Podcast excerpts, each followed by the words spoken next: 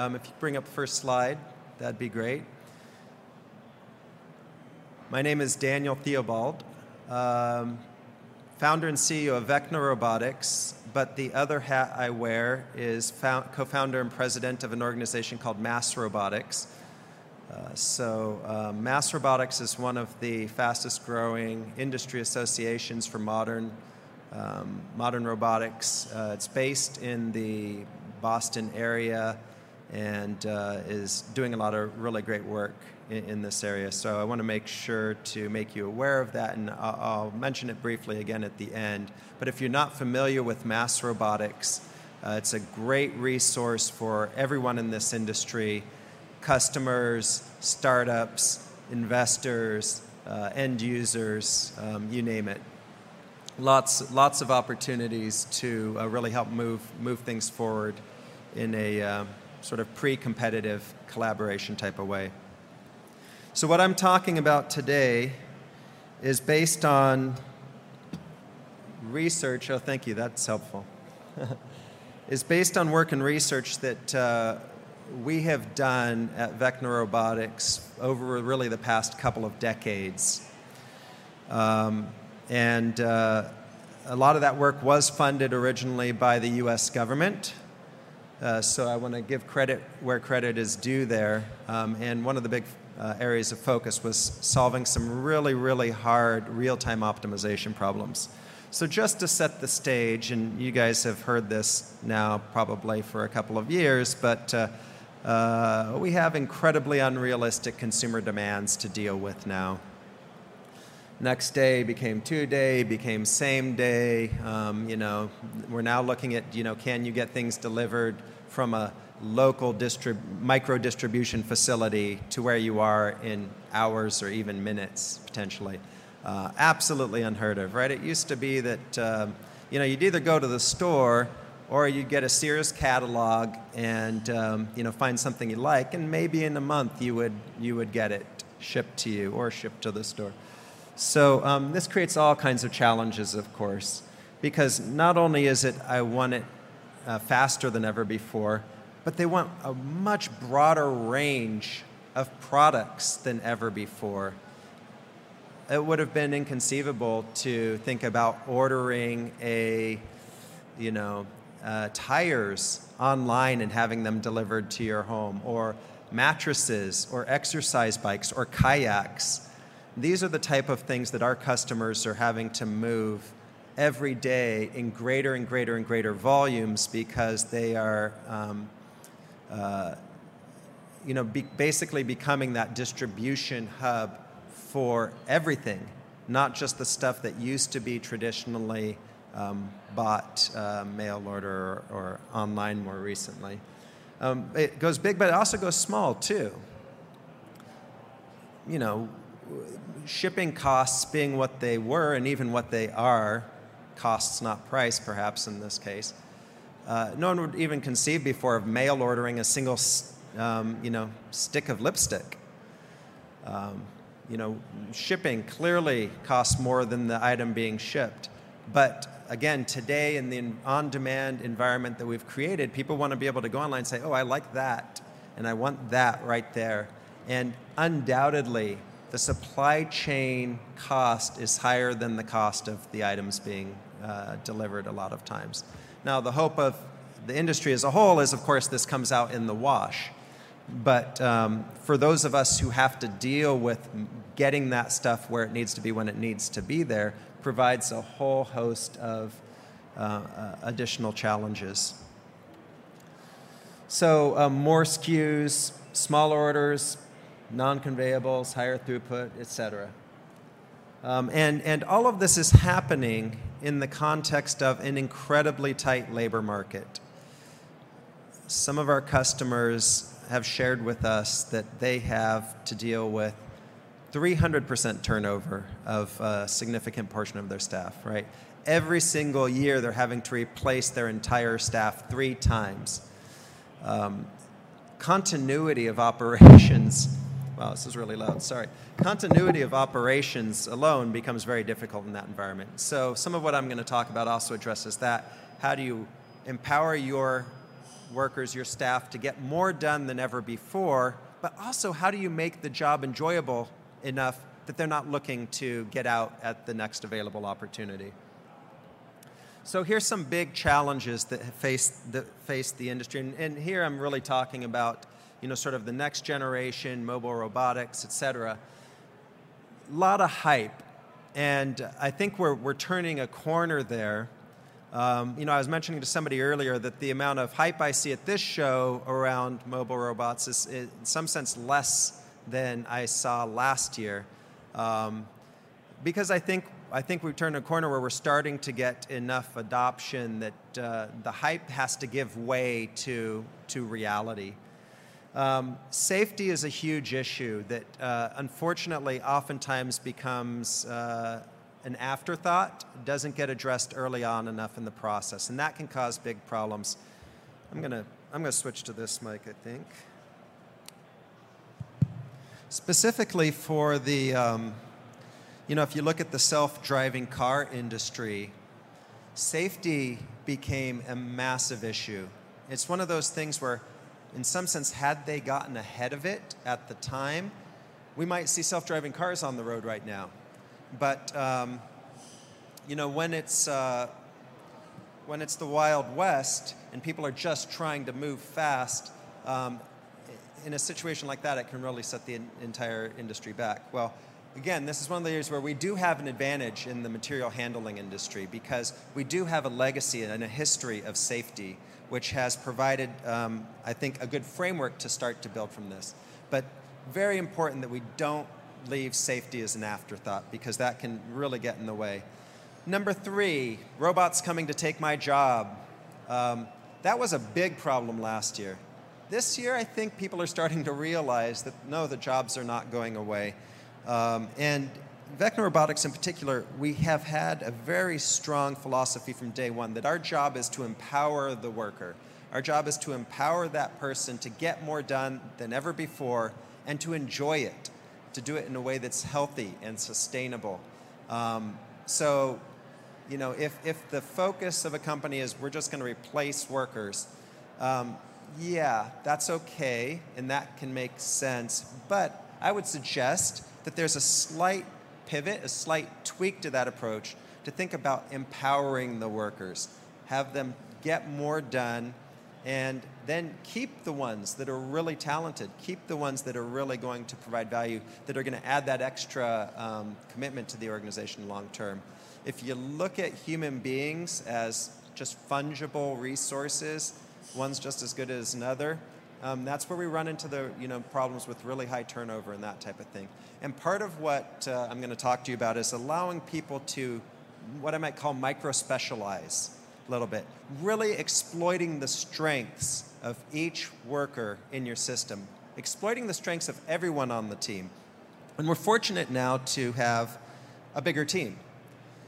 We've had workers, we've had equipment. Well, now we also have robots, mobile robots, robot arms, et cetera, that can be part of the team. But how do we really have that team win? How can they be as effective as possible? So this idea of micro-specialization of different team members is a really important area. So in number four, lack of interoperability. This is a huge one right now. If you think about where the computer industry was in the 70s, I'm maybe dating myself a little bit here, but it used to be that if you were a Fortune 50 company, you would call up IBM. You'd say, IBM, we need an HR system. They'd say, okay, we need a room about this size. They'd come in and they'd build a computer for you in site, because you couldn't just carry it on a truck even, right? It had to be built in situ. And then they'd bring in an army of software engineers to program your computer for you. Now, I know it's hard to believe, but the idea that a company other than IBM could write software for an IBM computer was absolutely revolutionary. Like, this was heresy. No one was thinking about this. No one could even contemplate this idea. How could IBM ever guarantee the quality of their product if somebody else was writing the software? Well, we all know what happened. It wasn't until that industry got to the point where this amazing, crazy thing happened that Company X wrote software for Company Y's computer that the industry finally took off. That was the catalyst that made everything else happen. We saw the exact same pattern in the cell phone industry, right? 2 decades later, exact same thing happened in the cell phone industry. It was hardware, right? The focus was hardware. Just like it was with IBM, the focus was the hardware, the computer itself. The focus was the cell phone, right? This hardware and this network and this software that that company wrote that runs on the cell phone. Well, iOS, Android came along, and suddenly we just saw this absolute explosion in that industry. And that's great for the industry, but think about how it transformed our society in the good ways. Let's ignore all the bad ways for 1 second. It has allowed us to accomplish things that were absolutely unheard of before. And we all take them for granted now. I was just reminiscing with somebody just as we were walking across the street after the show yesterday about you know, how it used to be before you had cell phones and you could, like, you know, just text people and meet up. You know, I was remembering a time when I went to meet somebody and they didn't show up, and, you know, we're just looking around and we never managed to connect, and it was not until like a week later, oh, hey, what happened? And right? We take all this for granted now. The point being that that was all made possible by interoperability. Until we achieved interoperability, that type of growth of the industry is just not possible.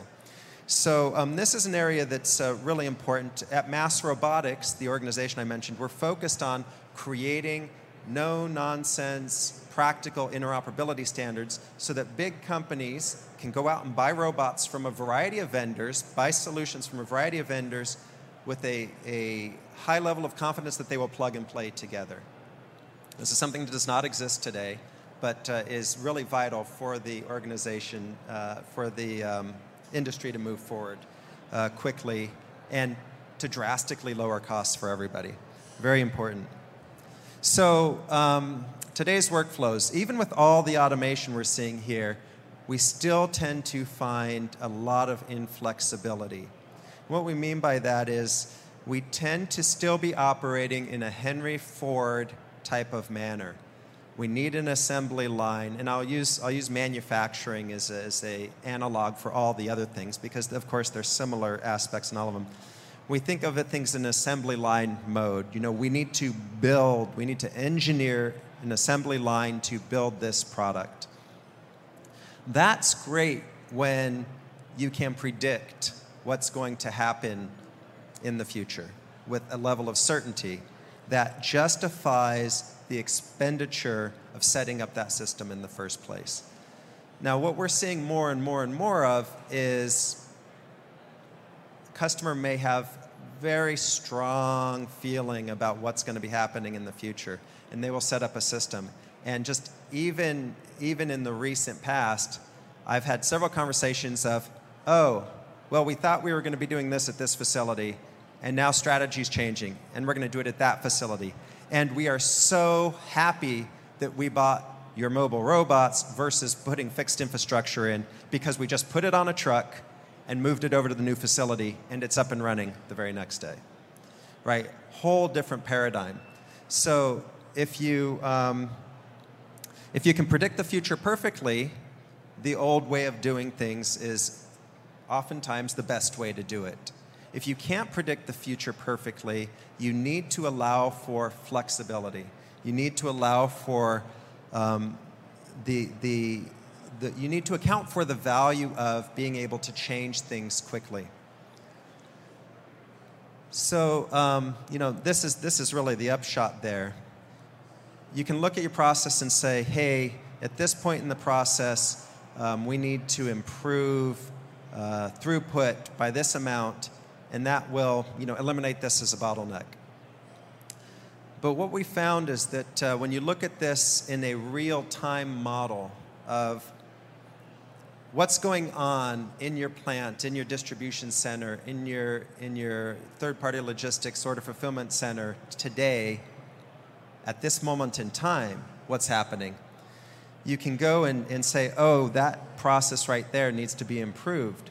But that might not actually be the bottleneck tomorrow. It might not be the bottleneck 3 minutes from now. So it's really important to look at the system as a whole. You know, that it's the system stupid is really important message. Because again, we oftentimes will come to a show like this and are like, oh, I know I need to improve this piece of the product, and I'm going to look for something here, and I'm going to look for something there. And you can sort of piece these things together. But that global view can provide so many insights. So, you know, this is how we've done things traditionally. Again, Henry Ford model. And these 5 buckets of activities tend to you know, cover a wide range of the type of things that happen in these facilities. You know, raw materials coming in one side, some product coming out the other side, and that product may be an order ship, you know, an order packed for a customer, versus pallets coming in from manufacturers on the other end, or whatever. But we tend to have these 5 type of activities. So what if you had the ability to really adapt quickly to changing workflows? If you don't build in a static path through this system, what you find now is that your productivity can go way up in terms of real world on the ground activities on a day-to-day basis. So we were doing a project with a large shipper, and we went through various steps with them. And it was really fascinating because Vecna Robotics robots are really great at just going into an existing facility and working and providing value. You don't have to re-engineer everything, which is really great for adoption. And so the first step was they said, okay, bring in your robots. We're going to use your tuggers to augment our staff so that they can spend their time doing more value-add activities rather than sitting on a tugger driving across the facility. And when we put the robots in, it provided a lot of value. Their damage to the facility dropped to almost zero. The damage to the equipment dropped almost zero. The reliability and throughput numbers went up. But they were still doing it the same way. They had basically just tried to replace the human in the existing process with the robot. Great, it worked. But when we said, hey, let's let our Pivotal software real time schedule when those robots are moving. And as soon as we did that, as soon as we allowed on-the-ground intelligence in real time to start managing, orchestrating some of the system, we saw an incredible 40% increase in throughput. We thought, wow, this is amazing. Then we took the next step. We said, well, what if the Pivotal system was allowed to also direct the staff to help the workers know where could they provide the most value next? And when we did that, any guesses? Well, the number's up there on the screen. 2 times throughput, which just blew everybody away. It blew me away, because you just don't think that those kind of gains are available. And this was with the exact same resources they already had on the ground. And that's where it comes back to that point. It's the system, stupid.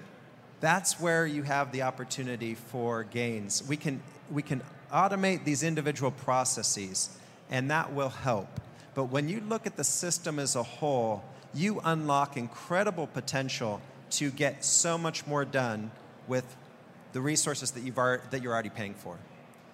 So that was pretty incredible, and it really highlighted a point for me, and you know, this is, you know, when I was at MIT, and you do all of the system processing and, you know, trying to remember the name of the course, but, you know, where you're looking at systems and bottlenecks and all that kind of thing. It really brought that back to me, and I said, you know what? It should have been obvious to me that that would be the result, because when you have a big system, that bottleneck is just moving constantly. But it's still there, right? Just because you've optimized your overall system enough that you don't have one big obvious bottleneck, it doesn't mean you're getting anywhere close to the full throughput you could achieve with those same resources. And that's what Pivotal is all about, is dynamically seeing where is that bottleneck? What is slowing us down, not this year, not this month or week, but at this moment in time, where can I apply resources tactically and get things moving much faster. So 2x, real number. So, you know, this is really all about this idea of bringing in robots into the team versus trying to replace people with robots. Bring robots into the team and empower the staff. A big part of this is it really allows you to look at the system as a whole and to learn faster than ever. One of the reasons for that is when our robots are out there in these facilities, they're constantly streaming up data to that server, to the Pivotal system. What's going on right now? Well, you don't know if you don't have data coming in. So the robots are streaming in data, and we recently have now launched Pivotal tracking, where you can track every piece of equipment in your facility, manual, autonomous, and workers. Let's set aside, you know, privacy concerns and union issues for 1 minute. Those things actually are not a real big challenge here. We've worked through those. But it just unlocks huge, huge value. That data's streaming in, and now what happens is Pivotal can be like the grandmaster chess player. It's looking at the board. It sees where the pieces are. It's connected to your WMS, your order management system, your manufacturing execution system. It knows what needs to get done. It knows what resources it's got to get that work done, and it is able to do that real-time optimization. But that's right there in the moment. It goes further than that when you start saying, okay, now I've got all this data, and I've been learning what type of problems we're having, where the bottlenecks type of be, what type of activities a particular worker, we tend to call them agents, whether it's a robot, a piece of manual equipment, or a human worker, we call them all agents, so maybe I'll just say that going forward. What strengths does this agent have? And this is that micro-optimization or micro-specialization I was talking about at the beginning. You find over time that certain workers, even certain pieces of equipment, might be better at certain jobs than others. We all know that intuitively, right? You know, that's what a manager tries to do, is leverage the strengths of each person on their team. But again, there's this huge value when you can do that at a much higher rate. And you can do it in a way that makes the job so much more enjoyable for the workers. So this idea of learning is incredibly important. And you know, I've kind of made this point a little bit, but really want to emphasize it because it's really important. This idea of lights out automation, right? That you won't have any humans involved at all. Bad idea. It's a good thought exercise. I think it's a really valuable thought exercise to go through that. But it's not compatible with the real world of flexibility. Things are changing so fast that lights out automation probably isn't the right goal, unless you are building the exact same thing every single time. Then yeah, you know, you can turn it into one big box and there's never going to be a problem and everything will work perfectly. Elon Musk made that mistake. You know, he thought that he could completely eliminate the human worker, that we could just have automation do everything. Automation is so last decade. Humans are incredibly underrated because exception handling is a misnomer, right? They're not exceptions. As you all know, exceptions are the work. That's what's going on every day. Humans are incredible at problem solving, creativity, figuring out how to deal with something that's an edge case. So when you can pair humans and robots and automation together effectively, you win. So, and this is where this orchestration idea comes from. How do you orchestrate and optimize evolving, important point, right? The flexibility. You need to be future-proof, which I guess is the whole topic of this, you know, talk is you want to be future-proof. Well, you can be future-proof by building into your system today the ability to evolve and change and be flexible. You're not locking yourself into any decisions. Meet Pivotal, so I'll the world's first multi-agent AI-based orchestration engine. This industry-first approach to task coordination uses artificial intelligence to harmonize employee tasks alongside robots and machines or software. It distributes tasks to create the most efficient workflows possible and makes sure they're performed successfully. How does Pivotal work?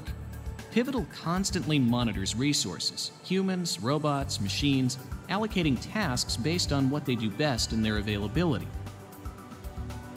It monitors incoming work like an e-commerce order and anticipates future work to prepare agents for higher volumes and to use resources efficiently. Pivotal also adds flexibility in unexpected situations by anticipating problems that previously reduced or entirely paused workflows.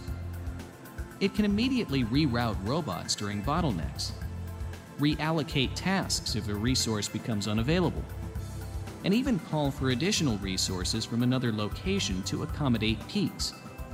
Pivotal is leading the way for long-term, sustainable competitive advantage by continuously upgrading algorithms and updating resources, strengthening your investment. With continuous learning, each robot shares event experiences with the entire fleet. Pivotal uses this information to anticipate similar future occurrences. With AI, Pivotal is collecting data and reacting to events, making decisions autonomously to ensure tasks are always completed. Imagine your business empowered by a new competitive advantage that works for, adapts to, and evolves with your customers and end clients. Welcome to the flexible, orchestrated workflow of tomorrow, today. So your first reaction may be, well, don't the WMS systems already do that? And the answer is no. As a matter of fact, I recently had a very in-depth conversation with one of the largest 3PLs in the world. And he just iterated again and again, I've been trying to get the WMS systems to do this for years, and they just haven't listened. They haven't heard it. Why? It's really hard. It is a really hard problem. NP hard, any mathematicians in here? It's a really, really hard optimization problem because you're taking a large number of variables and you're trying to figure out optimal matching and these things are exponential, right? So the amount of compute power you need to calculate the optimal solution basically goes to infinity as the number of agents and tasks increases.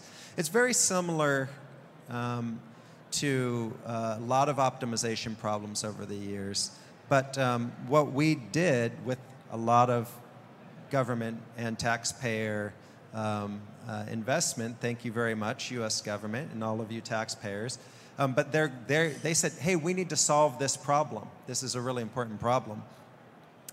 And it comes down to doing some really creative, innovative things to try and solve that problem in real time. A problem that, you know, basically can't be solved with almost infinite computing resources. How do you actually take that problem and do it in real time?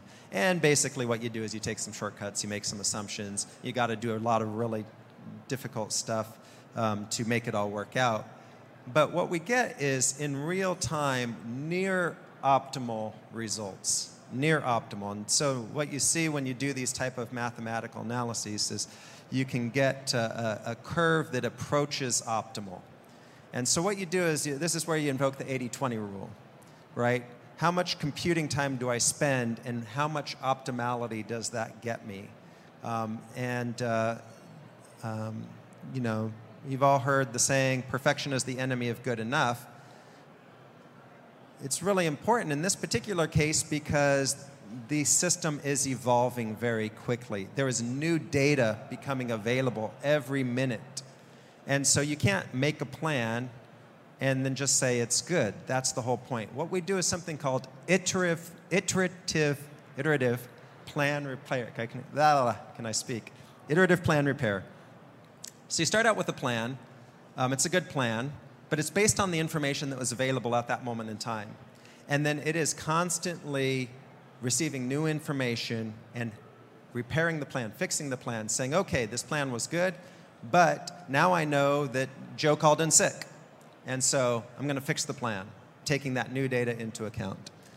So it really allows a level of optimization that you just can't achieve any other way. So really hard problem to solve. Something that we've put a number of decades of research into now. So when you do this, it allows for this new hybrid model of work where the system can, in real time, effectively leverage the strengths of humans and robots without having to make a priori assumptions or trade-offs about that. Humans are really great at solving problems, exception handling. Robots are really great about not complaining. You know, that's probably one of the biggest strengths. If you could break those two down, they'll do it. They'll do it all day long, 24/7, without complaining. And humans can go in and solve the problems and keep things interesting. And what this really gives you is this adaptable future. Because when you have an approach where you're on the leading edge, your customers are demanding more and more of you all the time, you're never going to be at a place where you can just say, here's the process, and it's going to be all perfectly automated and we're done. You're always going to be pushing the envelope. You can't push the envelope with automation first. You always push the envelope first with the human going in and figuring something out. So plan for that. Build that into your system. Don't let that be a, okay, now we've got to go back at the end of the year and look at all this stuff again. That's too late. You want to build that process into your system from day one.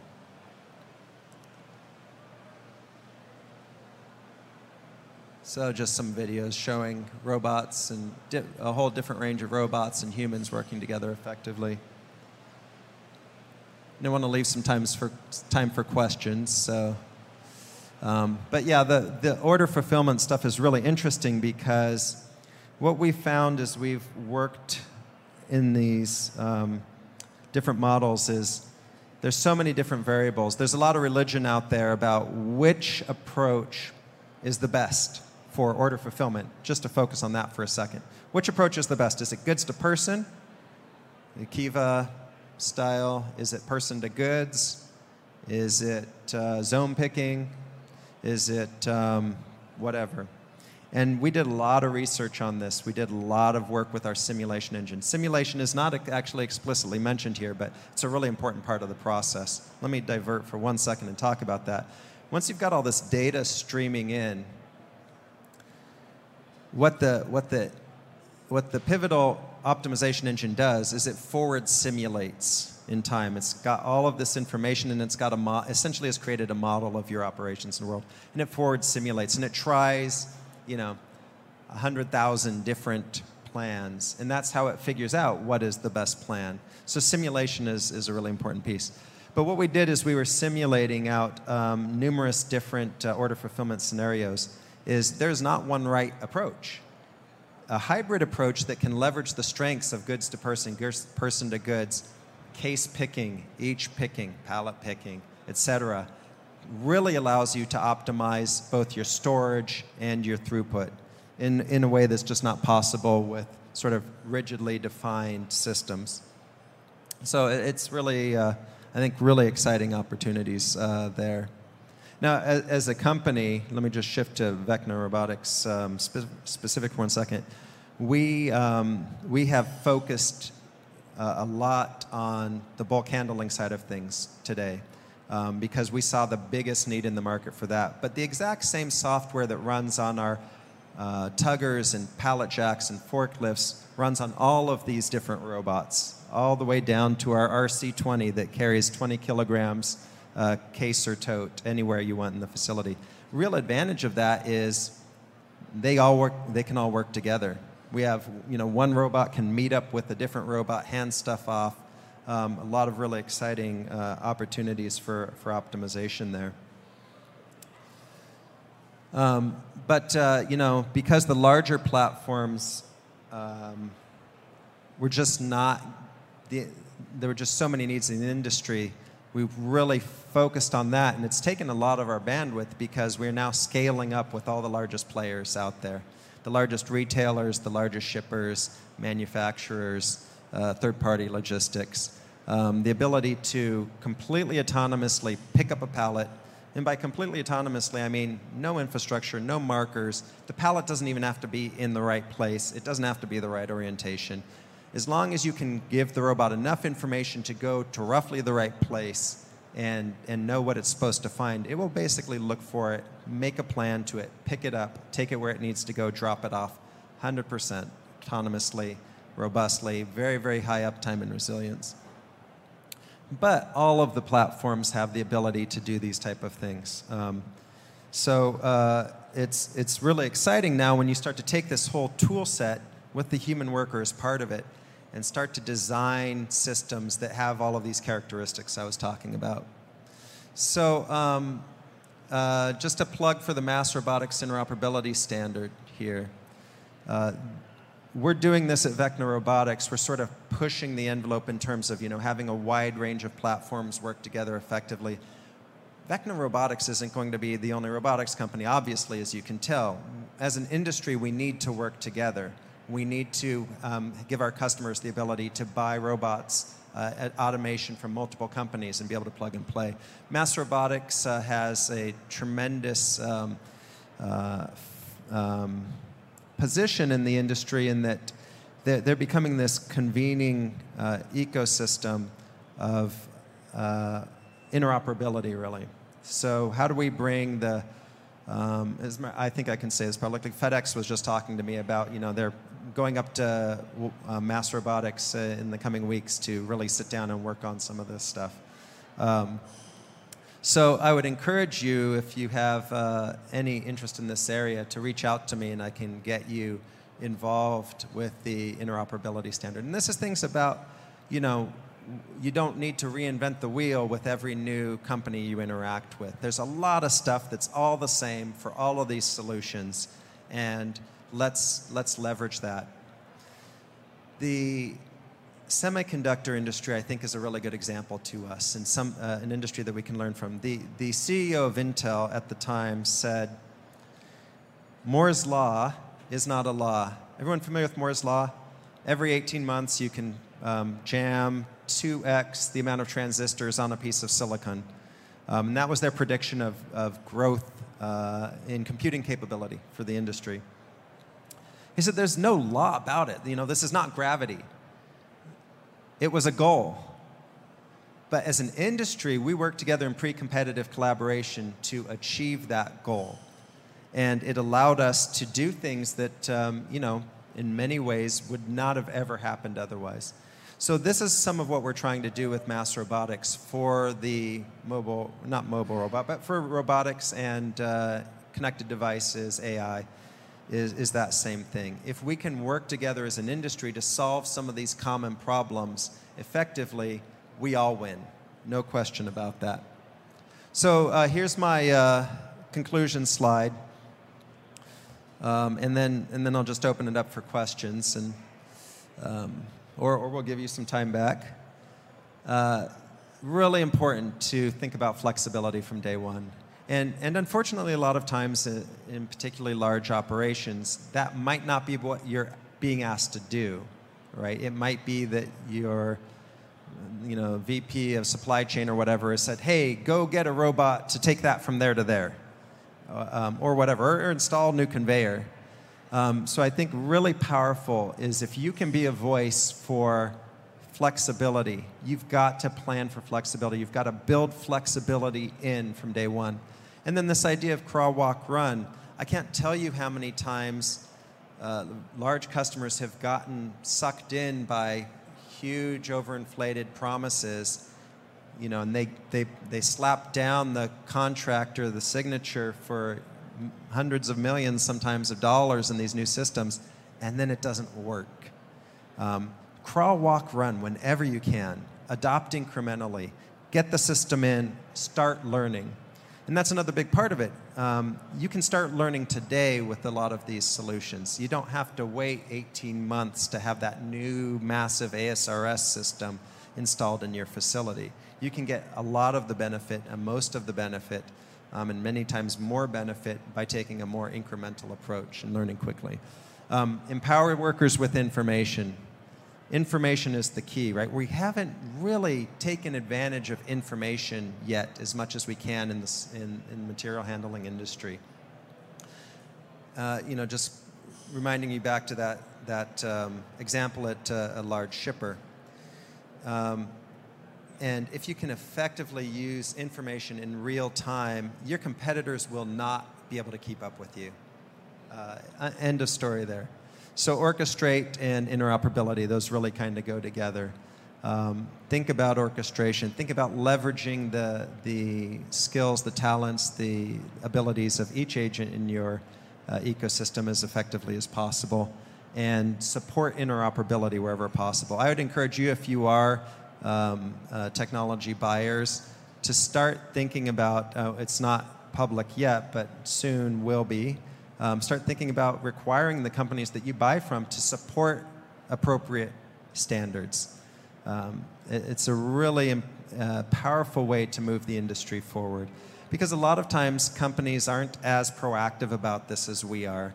I mean, it's, you know, just part of the way they may be, and they may be perfectly good companies. But you need to exert pressure to have them play nicely in the industry as a whole. So think about that. Say, hey, you know, do you support interoperability standards with other technologies? And I think that'll help move us forward in a big way. All right, that's it. Any questions I can answer? All right. Well, if not, you feel free to come up and talk to me afterwards. And hope you enjoy the show and travel safe.